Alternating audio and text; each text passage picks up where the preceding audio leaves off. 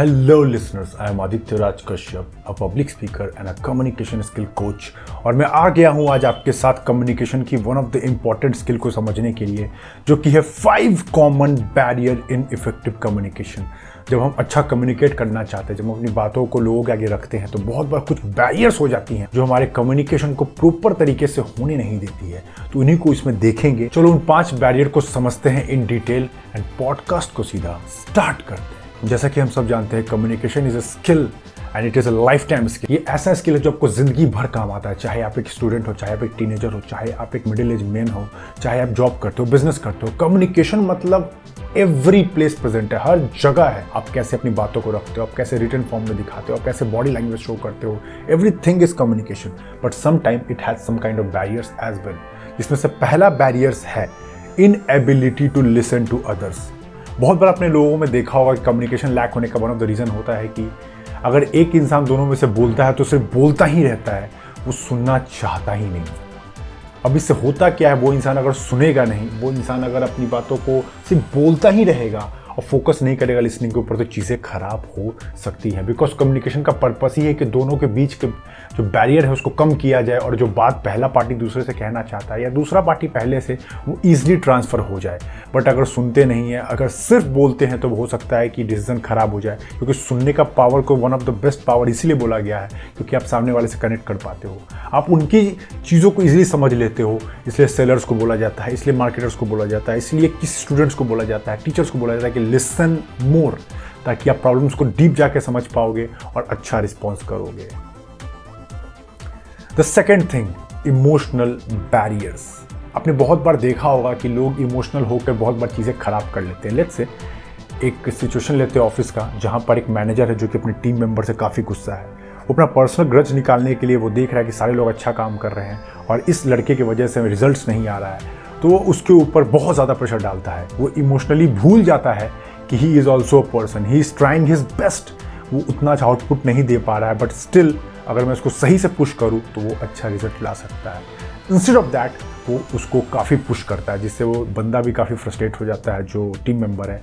और at the end company को छोड़ने लगता है या बोलता है, मैं इस मैनेजर के साथ काम नहीं करूँगा।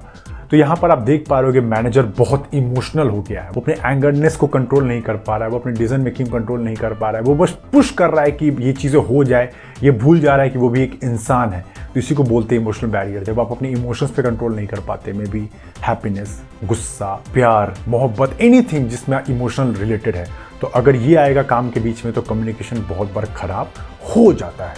So take care of that the third one language barrier communication ये तो आपने बहुत बार देखा होगा in a class in a job in a business अगर दो लोग हैं जिनका लैंग्वेज बैरियर है लेट से मैं अपनी कहानी बताता हूँ, जब मैं वेस्ट बंगाल रहने गया था, Kolkata I stay there for two years approx तो मैंने एक चीज़ देखा कि yes I was facing language barrier people were sweet enough but still मेरा कम्युनिकेशन हो ही नहीं पाता था। मुझे अपनी गाड़ी सर्विस करवानी थी, मुझे कपड़े प्रेस करने को देने थे, मुझे कुछ खरीदना था।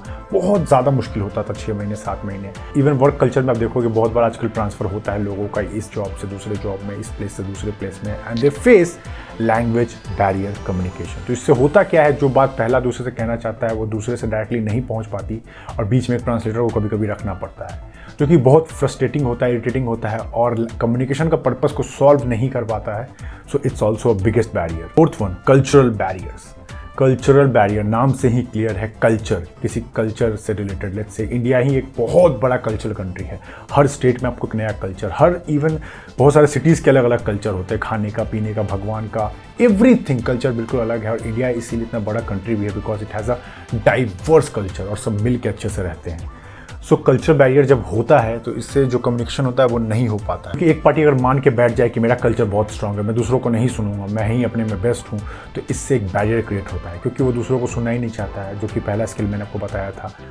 तो इससे कल्चर बैरियर क्रिएट होता है। इवन ऑर्गेनाइजेशन में आप देखते हो कि बहुत लोग अपनी एक कल्चर बना के बैठे हैं कि हम काम छः घंटे ही करेंगे, उससे ज़्यादा नहीं करेंगे। एक इंसान, दो इंसान जो आते हैं, उनको लगता है नहीं काम को ज़्यादा करना चाहिए आठ घंटे। तो बहुत बार आप देखते हो कि मैनेजर से टीम मेंबर रूट जाते हैं, क्योंकि टीम मेंबर को आदत लगी हुई छः से सात घंटे की काम करने की और दो घंटे मस्ती करने की। बट मैनेजर बोलता है, नहीं, मुझे और एफर्ट चाहिए, मुझे और रिज़ल्ट चाहिए।